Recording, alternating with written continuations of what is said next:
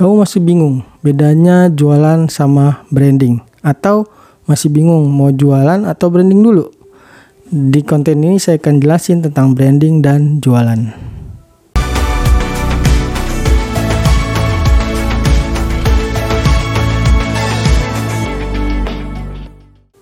Halo, hari di sini ketemu lagi sama saya.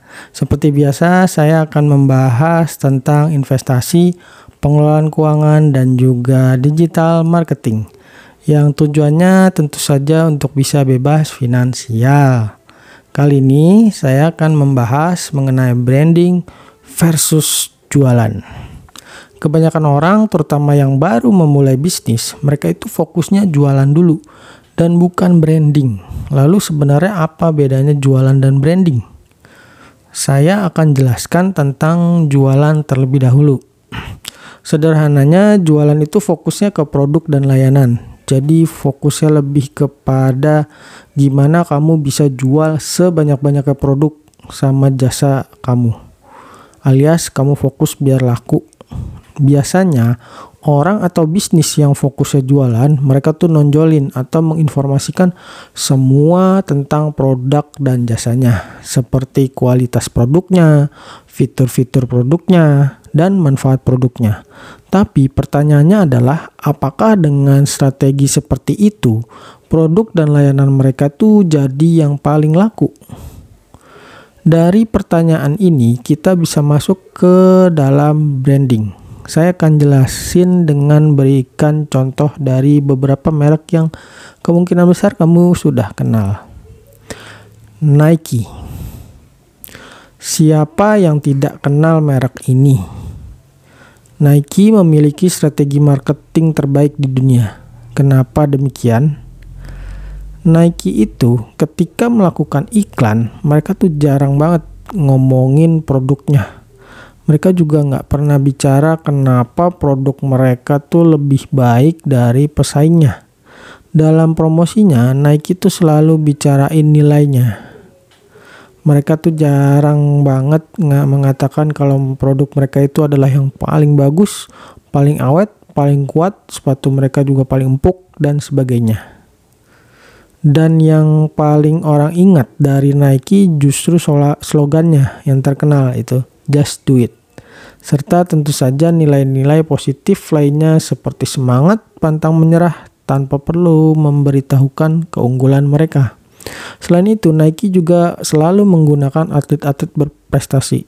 Tujuannya ya tentu aja untuk menonjolkan nilai dari Nike serta menargetkan emosional atau sisi emosi dari konsumen mereka. Karena ketika kamu menjadi fans seorang atlet, katakanlah misalnya Cristiano Ronaldo, kamu tuh punya keterkaitan emosional kepada Cristiano Ronaldo. Jika enggak, ya kamu nggak mungkin lah jadi fansnya. Apa yang dilakukan Nike ini yang lebih menargetkan sisi emosi daripada rasional merupakan strategi Nike untuk membesarkan brandnya. Karena brand itu bukan cuma sekedar merek, logo, maupun produk dan layanan. Brand merupakan persepsi yang menempel di kepala dan hati dari konsumen, dan tujuan dari brand adalah loyalitas, sehingga pada akhirnya akan memberikan dampak pada penjualan juga. Sebab sebagian besar orang itu beli bukan didasarkan pada keputusan rasional, melainkan didasarkan pada keputusan emosional.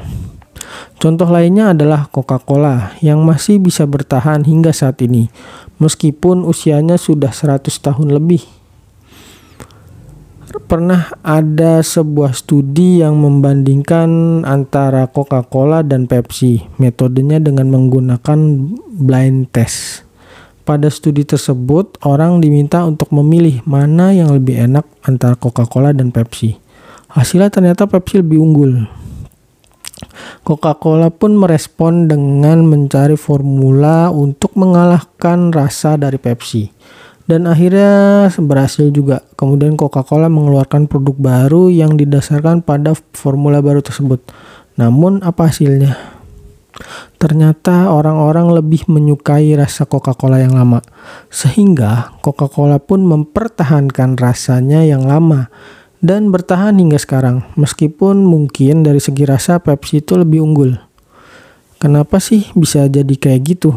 Karena Coca-Cola memiliki keterkaitan emosional dengan konsumennya. Ini juga dirasakan sebagian orang uh, orang Indonesia yang menyukai mie ayam gerobakan abang-abang atau mie ayam abang-abang. Alasannya sebenarnya bukan cuma karena harganya yang murah, tapi karena ikatan emosional mereka, karena ada nostalgia ketika masih kecil atau ketika hidup susah. Strategi branding ini juga dilakukan oleh Marjan yang dalam promosinya nggak menonjolkan rasa serta keunggulan dari produk minuman lainnya. Begitu juga yang dilakukan oleh Apple. Apple biasanya nggak menonjolkan spesifikasi atau keunggulan produknya yang dan juga membanding-bandingkan produknya dengan produk lain. Mereka justru menonjolkan pengalaman dalam penggunaan produknya. Hal ini berbeda dengan ponsel-ponsel Android yang umumnya berfokus pada spesifikasi dalam promosinya.